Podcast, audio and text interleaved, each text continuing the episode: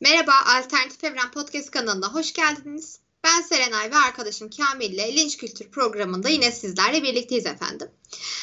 Her zamanki gibi bir soruyla başlıyorum. Nasılsın Kamil? Harikayım, merhaba. Geçen hafta sesinden biraz... de yansıyor harikalığın her zamanki gibi. Hayat neşem yüzüme de yansımış mı yine? Evet, yine yüz yüzeyiz Kamil'le. Ben istiyorum yine bunu. Yine kamera açık bir kayıtı alıyoruz ki ben onu durdurabileyim diye arkadaşlar. Şöyle geçen hafta aynı evde yaptık podcast'ı konuklu. Bunu yapmamıza rağmen berbat bir ses kalitesiyle çıktık. Evet. Neden böyle oldu hiç anlamıyoruz. Biz o kadar aramızda mesafe varken daha iyi ses kaliteleri yakaladık. Evet evet. Bunu, şey dedim ben, bundan sonra büyük ihtimalle devam edelim biz. Zoom online devam edelim işlerimizi. Aynen. Yapamıyoruz çünkü yan yanayken. Ya ne bileyim, yan yanayken birbirimizi daha çok bölüyoruz bir de, bunu fark ettim. Evet. Çünkü şöyle birbirine dokunup sarsabiliyorsun ya o zaman. Kendine gel falan diye. Aynen, o iyi olmuyor. Yani durmadan bir ota kontrollü oluyor. Hı-hı. Böyle daha iyi. Yine bazı açıklamalar yapılmış o podcast'te. Tabii ki de. Yani çok gereksiz. Gerçekten yine herkesin okları üzerimize çekilebilecek bir açıklamalardı. Ben yine boomer oldum ama gerçekten boomer olmamın nedeni birazcık objektif olmaya çalışmak. Çünkü Kamil varken aynı sertlikte ben de konuşursam içeri alıyoruz. Net. Benim sayemde dışarıdayız. Evet. Güneş görebiliyorsak Serenay'ın sayesinde. Peki, hürriyetimizin şeyi benim. Peki bu programı ilk defa şu an dinliyor olanlar için linç kültürü nedir Serenay? Çünkü bana bazen böyle sorular geliyor. Ne yapıyor? Ne anlatıyorsunuz siz falan diye. Aynen, aslında şöyle arkadaşlar, biz linç kültürü programına şöyle yola çıktık. Dedik ki insanlar biliyorsunuz ki 21. yüzyılda internette kendilerini birbirlerine en çok linç ediyorlar. Yani bu az veya çok. Bazen çok aşırı oluyor, bazen az oluyor ama hepimiz linç ediliyoruz. Linç edilmediğiniz bir an bile yok. Bir mention'la da linç edilebilirsiniz. Toplu olarak böyle alıntılayıp tweet'i size okları üzerine de çevirebilirler. Biz de dedik ki biz linç edilelim o zaman. Ya da biz edelim. Toplu ya da edelim. İkisinden biri. İkisi de oluyor. Karşılıklı bir program. Belli gündem konularını ele alıyoruz. Bu konularda biz yer yer ve çoğunlukla linç ediliyoruz. Çünkü genellikle Kamil hassas değerlere hep böyle kafa göz dalan biri. Ve linç ettiğimiz konularda oluyor tabii ki de. Yani programımız aslında geyik üzerine. Çok da şey yapmamak lazım anlamında. Evet, çok da yani şey yapmayın, çok da bilenmeyin. Baktığınız çok olmuyor. Next tuşuna basın. Tabii. Yani next çok sevdiğimiz bir tuştur. Ben öyle yapıyorum. Belli bir level'a çıkmak ve demokratik değerleri benimsemek istiyorsanız next tuşuna alışın derim ben. Haberiniz olsun. Ben bunu bir not olarak yazayım. Sonra demeyin yani bize Kamil'in annesine küfretmişsiniz. Ayıp. Ayıp. Bir de Twitch'te Kamil'e donate atıp küfretmek daha da ayıp. Komedinin üstüne para koymak gibi. Hiç hoş değil. Bunları sevmiyoruz. He, siz devam ederiz. Hayır. Biz de next tuşuna basarız ve devam ederiz. Çünkü internet böyle bir yer. Tanıştırayım. Hayatın her alanında next tuşuna basmak çok değerli bir şey değil mi zaten? Evet Kamil, evet. Next arkadaşlar, bakın hayat derste veriyoruz. Bu da artı bir şey olsun. Yani genellikle öfkelendiğimiz şeyleri paylaşıyoruz. Kimseyi sakinleştirmek üzerine, meditasyon etmek üzerine bir program değildir bu. Sakinleşmeye gelmiyoruz buraya. Bu programdan çıktığında herkes çok daha sinirli oluyor. Çünkü yeterince gerilmediğimizi düşünüyoruz, değil mi Kamil? Kesinlikle. Ve insanların da sanki açıklamaya ihtiyacımız varmış gibi bana şeylerini görüyorum. İşte ben bu konuda size açıklık getireceğim. Ben bu programa geleyim, şu konuyu çözeyim gibi şeyler geliyor bana. Ya bunu çözülmesini istemiyoruz zaten. 32. gün değil arkadaşlar burası. Herkes dosyalarını alıp gelse o ki orada bile çözülmüyordu hiçbir şey. Yani böyle evet, bir şey yok. Vegan arkadaşlar şey diyor, benim o hayvanlar hayvan yiyorsa ben de hayvan yiyebilirim açıklamama istinaden. Hayır salak öyle değil falan diyor. Yani tabii ki öyle değil ama işin o zaten mizahi boyutu. Evet yani biz bunu aslında size anlattık. Aslında ilk podcast'te ve podcastlerdeki salak konuşmalarımızdan bunu anlatmamız gerekiyordu. Yani bize bir arkadaş şey demişti şiirle alakalı. Salaksınız falan. Hayır kardeşim, aptal değiliz, salak değiliz. Biz komiyiz, sen hiç komik değilsin. Wow, iddialı. Evet iddialı. Ya yani. İnsanların böyle İnsanların böyle komün halinde konuşmaya ihtiyaçları var ya. O yüzden ben bunu hiç yadırgamıyorum. Komün halde konuşmak demişken Serenay'cığım. Çok güzel bağladın Sayın Akar. Haftanın gündemlerinden bir tanesi. MyNet odalarını görmüş harika nesil için Clubhouse diye bir uygulama. Evet. Şöyle ki eskiye dönmeye çalışıyoruz galiba. Birazcık nostalji. Evet. Ben Yonca'ya denk gelmedim ama benim kuzenim falan oralarda takılıyordu. O daha böyle şey gibiydi. Clubhouse'la Tinder karışımı. Ama Tinder kadar da seks odaklı değil. Daha çok hani hatta Yonca'dan evlenen çok var falan. Hani böyle bir durum var. Çok enteresan. İlk odalardan şeylerden biri. Ve herkes buna aşırı ısındı. Ve ben de şunu düşündüm. Gerçekten oturdum ve dedim ki tam da bilmediğim için. Ya dedim WhatsApp grubundan ne farkı var yahu bunun? Yani ya da Telegram'dan ne farkı var? Bir fark bulmaya çalıştım arkadaşlar. Sanırım ama bunda yanlışım varsa düzelt. Bir konu adına grup açıyorsun. Evet. Bayağı genç bakış modunda herkes orada konuşuyor. İstediğini gruba alabiliyor musun? Yoksa hani böyle dan diye ben gruba girebilir miyim? İsteyen dahil olabiliyor. Kemalizm. Ya çok da ama yenilikçi bir şey değil de insanlar heyecanlandı, hiç anlamadım. Ya şöyle WhatsApp veya bu bahsettiğin uygulamalar üzerinden genelde tanıdığın insanlarla diyalog kurabiliyorsun ya veya telefon numarasını bilmen gerekiyor falan. Yine burada insanın sosyal hayvanlığının en önemli göstergesi olarak random, hiç tanımadığın insanlarla bir sesli konuşmanın ortasına pat diye dalıyorsun. Hiç hoş değil. Ya mesela biz seninle konuşuyoruz. Biri kapıdan dan diye giriyor. Hayır o öyle değil diyor. Hiç hoşuma gitmez. Hiç özel yok ya. Ya bizimki çok kötü yani. Bizimki böyle sadece atıp tutan. Hiçbir şey dayandırmadan. Evet. Bir anda bir vegan arkadaş geçse mesela Kamil'e tokadı bassa aslında heyecanlı da olur yani. Peki önümüzdeki podcast Clubhouse'dan yapsak ne diyorsun? Valla olabilir ama sesli şekilde de yapılabilir mi? Nasıl şeyde? Zaten sesli. He sesli okey. Zaten sesli. Nine gibi hiçbir şey bilmiyorum. Ama gerçekten yapabiliriz. Ama bir şey diyeyim mi? Sağ çıkar mıyız bilmiyorum. Ya böyle taşlarlar bizi. O Roma şeyleri var ya orada hani yaşa öl. Evet var. Ya. Evet, aşağıya doğru ok çevrilir. Ben şeye çok güldüm. İçeride işte böyle mücür sebepler falan da orada yapılmaya başlanmış. Abi lütfen artık yani bir yerde olmayın be kardeşim. Yani bu açlık nedir? Yani sivrisinek her yerde biz olalım. Sivrisinek gibi. Mücbir sebepler sivrisinek gibi abi.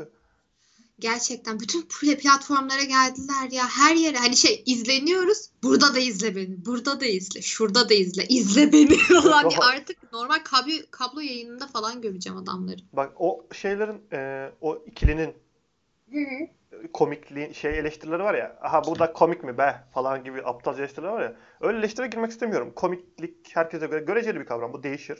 Sen Seinfeld komik bulursun. O Rick Jarvis komik bulur. Öbürü de Bartu Küçükçağlayan komik bulur. Bu arada ikisi çok iyiydi. Neden neden adamı bunlarla karşılaştırıyorsun ki? Seinfeld, Rick Jarvis, Bartu Küçükçağlayan. Hayır. Uç örnekler olsun diye. Anladım. Demek istedim. Sen onu komik bulursun. Onu komik bulabilir. Okey. Bunda bir problem yok. Ben onu eleştirmeyeceğim de. Yani bir attention horluk var gibi ya bunlarda. Var. Ama bu herkes de olur ya. Bir sahne ışığı gördün mü? O ışık nereye gitse onu takip etme hastalığı. Ben de yaparım arkadaşlar. Biz de az önce dedik ki Clubhouse'da mı alsak bir anda ışıltı oldu gözünde. Şey için söylüyorum. Bu karakterler böyle sıfırdan gelmiş ve bir iş yapıp patlamış YouTuber'lar gibi olsa anlayacağım. Ama zaten bunlar şeyin içerisinde, mainstream piyasanın içerisinde olan insanlar. Tam da hiç bu kadar ünlendiler mi? Yani şöyle tabii Bartu Küçükçağlayan'ın bir kitlesi hep vardı. Ya hem televizyona çıktığından dolayı hani ana akım medya şeyinde hem grubu vardı. İşte alternatif rock severler oraya koşuyordu. İlk alternatif rocklardan biridir. Lisedeydim ve dinliyorduk. Ben dinlemiyordum. Yani dinleniyordu. Hani aslında hepsi alanlarında başarılı. Melikşah da Allah'ım ismi yanlış söylerim diye çok korkuyorum. Çok kötü bir şey çünkü. O da kendinden de başarılı. Hem senaryolar yazmış vesaire böyle biriymiş. Ama bu direkt ünlü olmak ya. Mesela sen direkt ünlü böyle çıkıyorsun ünlüsün. Ya. Mesela şu şeyinde çıkıyorsun sıfır şey. Üzerimde bir sivet diyorlar ki ünlüsün ya. Bayağı seviliyorsun ya. Sevilmek çok güzel bir duygu. Sen yaşamadın. Evet. asla bir topluluk tarafından sevilmedim. Evet. Yani bütün topluluklar küçük küçük Kamil'e öfkelenmeye başladı çünkü. Şairler, veganlar, evet. muhafazakarlar. Yani bu... Belki de bu bölümüne altı ok CHP. Doğru yani sadece onlardan reaksiyon almamıştım. Ama geçen günkü WhatsApp konuşmasından sonra onlardan da reaksiyon aldım diye düşünüyorum. Ve bugünkü konularımızdan bir tanesi de bu. Evet. Evet gerçekten. Bir WhatsApp konuşması oldu bu arada. Gerçekten bir fizibilite çalışması gibiydi bizim için. Evet. Başımıza geleceklerden çok korkuyorum. Çünkü biz iki kişi bile bizim ağzımızı yüzümüzü kıracak şeye geldi. Gerçekten öz arkadaşlarımız Osmanlı tokatıyla bize terbiye edeceklerdi. Ama ve Kamil söyleyemedi. Adam zevk alıyor. Biz dedi bunu podcast'ta konuşalım. Ben çok korkuyorum. Çünkü benim kaç kuşak, benim dedem daha zaten parti kurulmadan dedem benim oraya oy vermeye kabullenmiş. Ya partiyle alakalı değil. Sen bir konuyu anlat. Ya partiyle alakalı değil ama o partiyle daha çok özleşiyor. Şöyle ki arkadaşlar biz bayrakların tasarımlarıyla alakalı eleştiriler yapıyorduk. Estetik ve bakış açısıyla. Bakış açısı gerçekten. Başka hiçbir şey yok. Sadece tasarım ya. Ne olur taş atmadan bunu düşünün. Ve ondan sonra şöyle oldu. Ya dedik Türk bayrağı daha mı farklı olabilirdi? Dedik. Serenay dedi bunu. Lanet olsun. Ben dedim çünkü şöyle. Ben diğer bayraklara baktım. Daha üzerine çalışılmış gibi geldi. Yani bir iki renk, iki üç renk vardı. Dedim ki yani sadece iki renk olmasa mıydı? Bir öz eleştiri. Sonra bana bir taş geldi. Yani sanki ben ne dedim? Arkadaşlar bakın.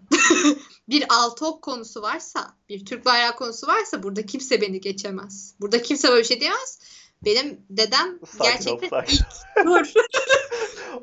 Parti kuruldu. Daha bak parti oy verilmese gerek yoktu. Tek parti de dedem yine gider oy atarmış oraya falan. İlk oku benim dedem attı. Gerçekten. Bir ok bizim aile yani o kadar.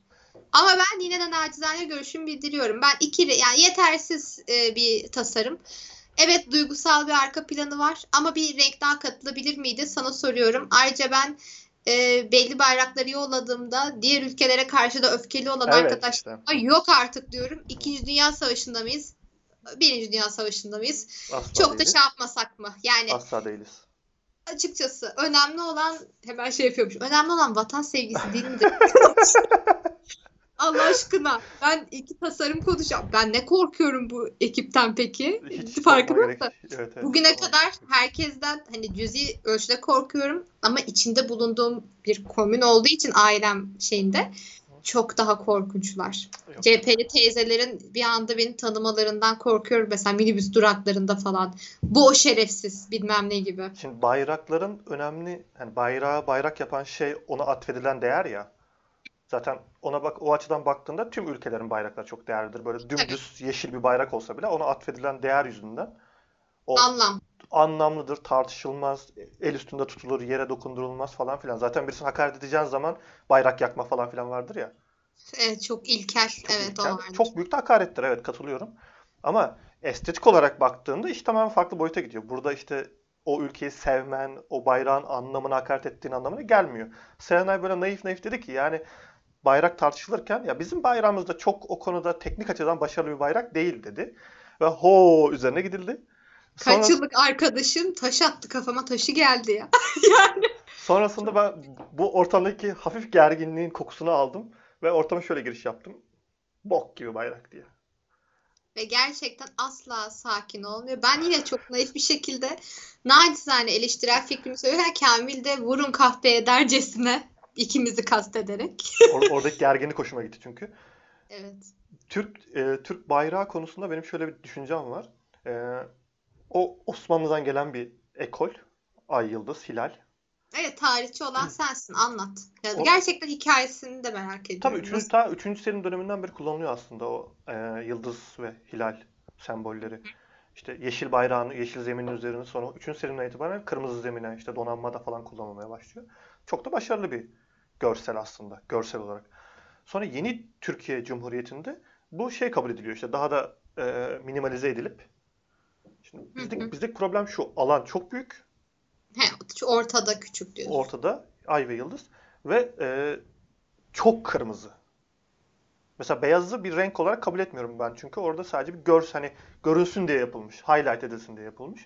Aslında tek kıpkırmızı bir görsel bizdeki. Evet, şehit kanı, meyit kanı, tamam, anlamına bir şey söylemiyorum. Ama teknik açıdan baktığımda estetik gözükmüyor gözüme. Peki sen böyle bir yorumda gidebilir miydin odana? Bir düşün kendini. İşte gidemez. Karar veriliyor. Gidemez. Böyle yapıyor. Atam, bir şey söyleyebilir miyim? Ülke yanıyor ama çok kırmızı ya. Estetik değil yani ya. Yani estetik değil falan. O anda ilk istiklal mahkemeleri senin için kuruluyor. Büyük ihtimalle. Yani diyor ki iyi bari sen gelmişken kuralım. Madem böyle dedin, hadi bir deneyelim şu istiklal mahkemelerini. Aynen, işe yarıyor muymuş, oh kafamız rahat etti diyerek.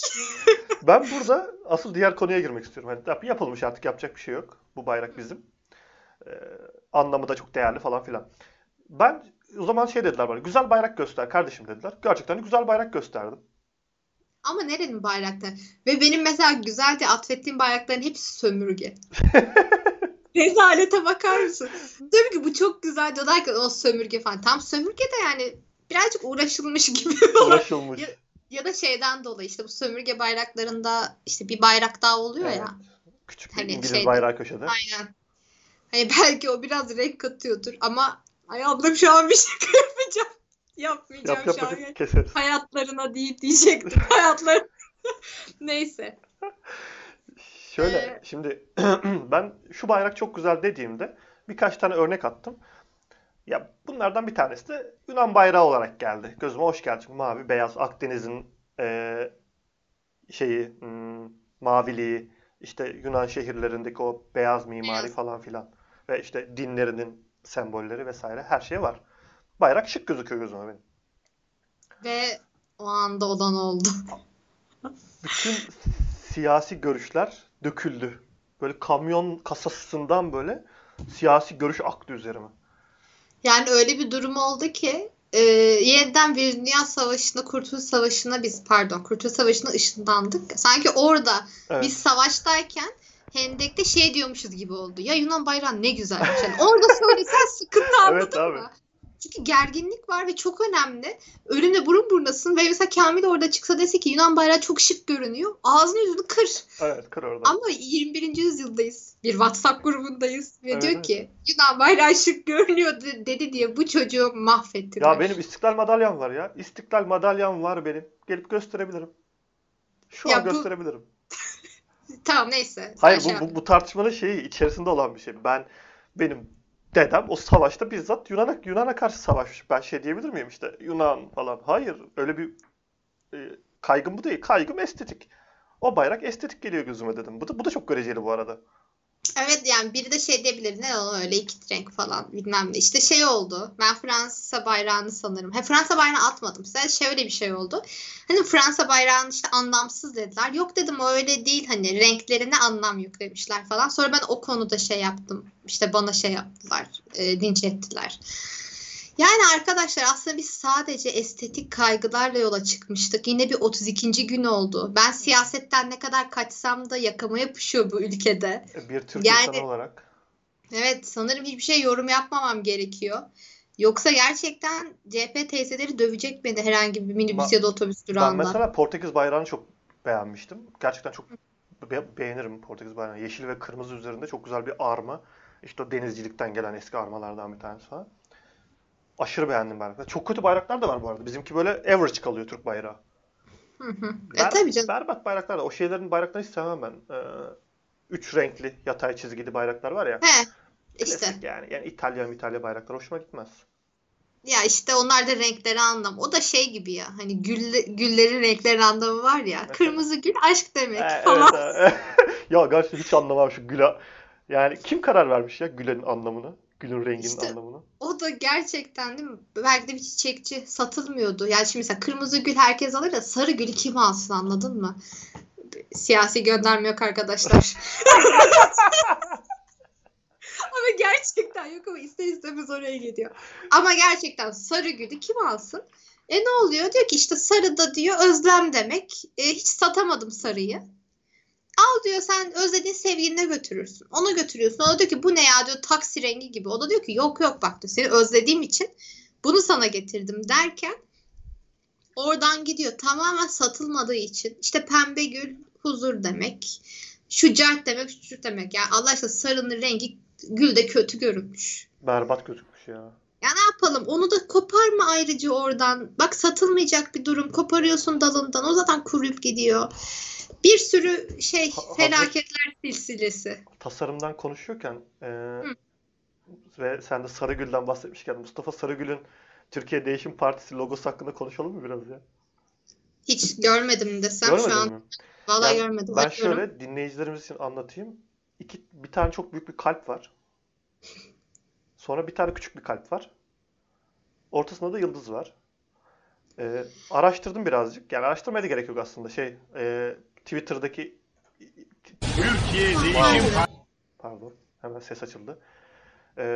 Partimizin amblemi falan diye bir tweet atmışlar. Büyük kalp Anadolu. Böyle şöyle bir şey Anadolu. Böyle yatay. Ve o böyle kalbe dönüşüyor nedense. Sonra... Evet yani gördüm ve özür diliyorum bütün bayraklardan. Yani ben bir öküzüm ya, ben kimim ki konuşuyorum. Bu şey ya. Ya bir şey yapsaydınız hani, gerçekten direkt grafik tasarım açısından söylüyorum. Herhangi bir YouTube'da Ferhat Göçer şarkısının arkasına koy. Bir şey diyeyim mi? Sıratırsa ne diyeyim? Yani logo gerçekten çok büyük bir... Kanayan gülle yarışır arkadaşlar logo bu. Logo çok büyük bir Ferhat Göçer şarkısı. Çok güzel tespit gerçekten. Evet. Yani yapmayın. Ya bu muydu? Yani ne bileyim, çok düşünüldü mü? Çok düşünülmediyse ben bu arada şu kalp şeyi var ya. Hı hı. Hiç sevmem. Kim yapmış ki bu kalp? Yani kötü bir görüntü. Kalp metaforu. Şimdi bir şey söyleyeyim. Anadolu kalbe benzemiyor. Trakya kalbe benzemiyor. Hiçbir yer haritalar kalbe benzemiyor. Ve bitti programımız. Evet. Herhangi bir harita kalbe benzemez. Ya şöyle sevgi kucaklama anlamında yapmışlar. Evet. Değişim yürek ister diyerek yüreğe gönderme yapmışlar. Yürek de bu denklemde bir yeri yok gibi geliyor. Yüreğin de bu denklemde bir yeri yok gibi geliyor bana. Yani bilmiyorum ben yani şöyle diyeyim. Kim görse der buna. Mesela ben bu partinin ilkelerine kabul etsem ve bu partiye oy vermeye gitsem, pusulada bu logoyu gördüğümde onun altına oy mührünü basamam gibi geliyor. Logoda değişime gitmeliler. Yolun başındalar sanırım. Hemen değiştirsinler. Hemen çabuk ya. Bir sürü grafik tasarımcı arkadaşlar var. Söylesinler akıllarındaki şeyi.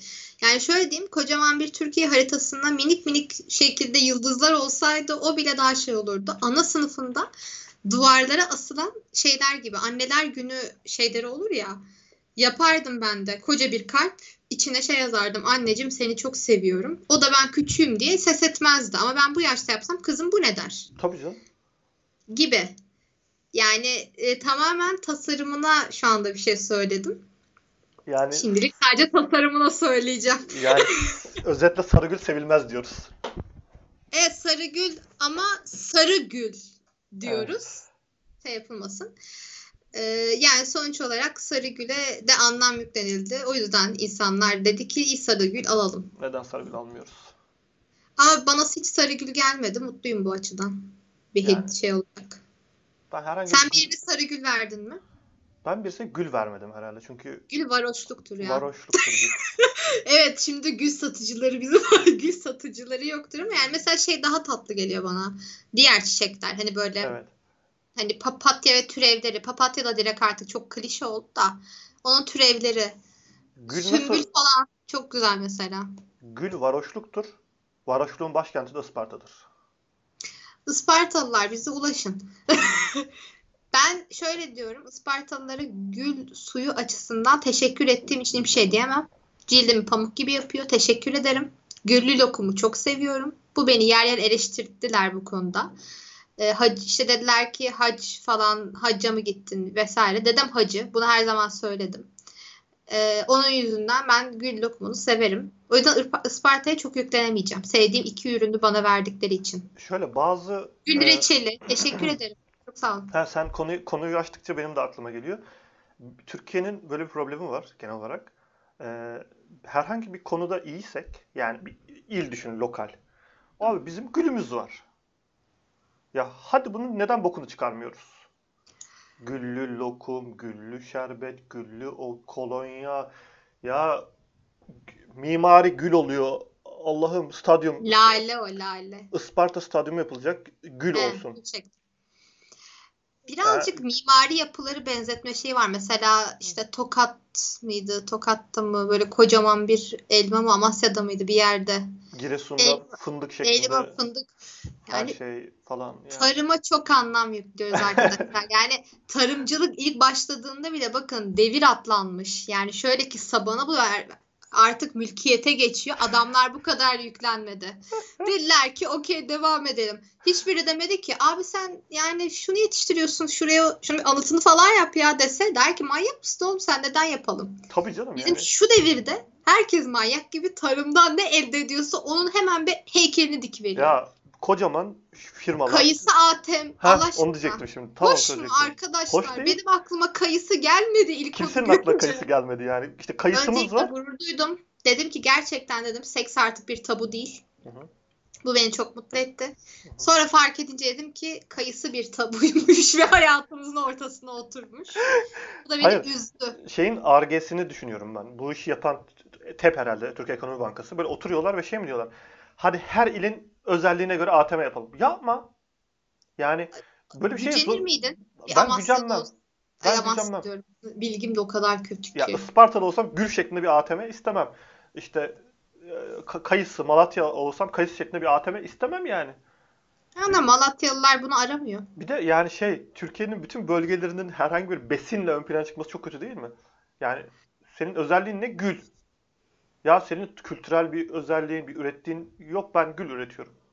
Ya yani mesela varsa da gül mü üretiyor yani? Gül yüzünden şey oluyor anladın mı? Öğrenemiyoruz. Bilmiyoruz ki gül ya tamam. Ama yine de gül suyu için teşekkür ediyorum her şeyden önce. Tamam mesela gül suyu yaptın ya tamam orada bitir o konuyu.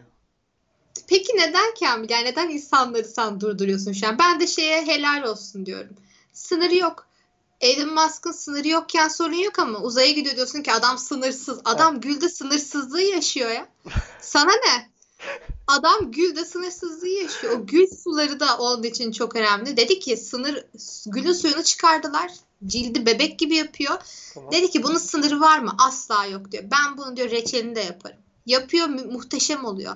Diyor ki sınırı var mı? Hayır hayır diyor. Şerbeti olur diyor. Bak reçeli çıkarsa şerbeti olur. Hı hı. Oradan biri diyor ki ya diyor daha soft bir lokuma ihtiyacımız yok mu sizce de diyor. Aha. Diğerleri çok ağır. Evet diyorlar. Hayır demiyor kimse. Bakar mısın? Sınır yok. Yarın ne yapacakları belli olmaz yani.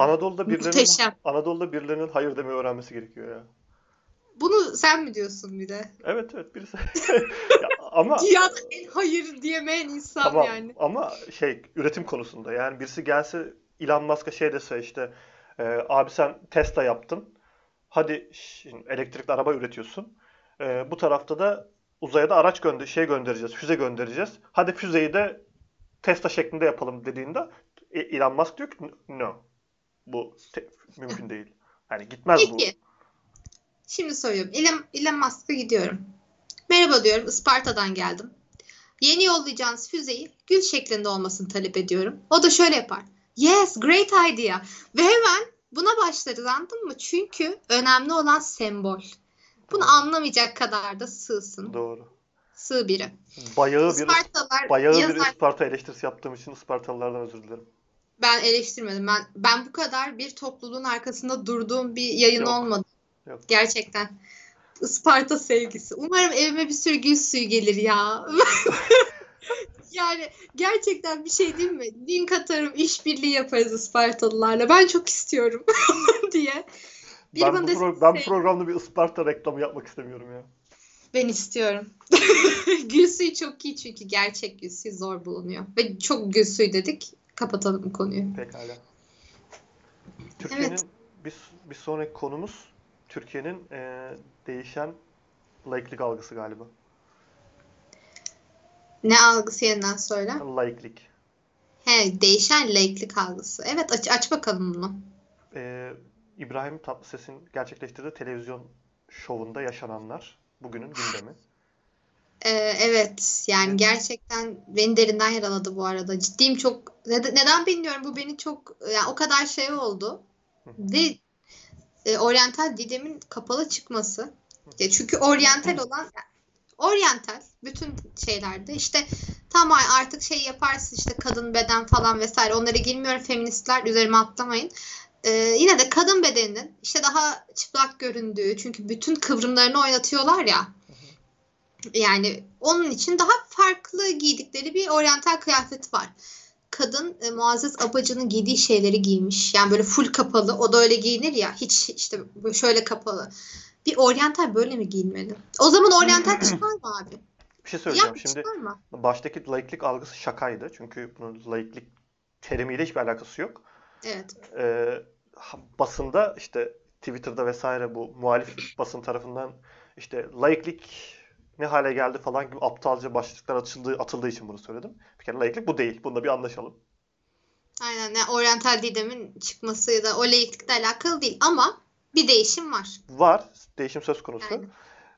İki yönü var. Şimdi iki tane video var. Aynı program, aynı kanal. Aynı kadro. Aynı kadro. Aynı kadro ve aynı Didem. Bir önceki İbrahim Tatlıses'in şovunda, İbo Show değil mi onun adı? İbo Show'da dans ediyor. Bir de bugün işte dans ediyor. Öbür tarafta yarı çıplak, sadece mahrem bölgeleri kapalı. İşte bir herhangi bir şey, oryantal gibi. Burada ise tamamen kapalı ve bütün uzuvları gözükmeme üzerine tasarlanmış bir kıyafette. Tamam. Değişen siyasi konjüktürdür, işte toplumsal durumdur falan anlayabiliyorum. Burada Bülent Serttaş'ın tutumu beni daha çok etkileyen tutum oldu. Karşısında bir tane hemen hemen full bütün vücudu kapalı bir oryantal dans ederken Bülent Serttaş tam zıttı yönde kafasını çevirmiş bir şekilde. Ben şu an gösteriyorum Serenay'a. Böyle evet. Sanki gökyüzünde kuşları izliyormuş gibi bir davranışa giriyor. Sadece merakımdan soruyorum. Neden? Bülent Serttaş'ı bağlayacağız şimdi arkadaşlar. Evet. Yani eğer böyle... bir de gerçekten bir sessizlik. Merhaba yani... Bülent Serttaş. Yani şöyle eğer bu konseptin içerisinde olmak istemiyorsan bu şovda ne işin var? Ya, o şovun bir parçası nasıl yani? Adamı çağırmışlar oraya ve işte İbrahim Tatlıses vesaire hani bakınca işte bir şekilde gündem olunacak bir şov.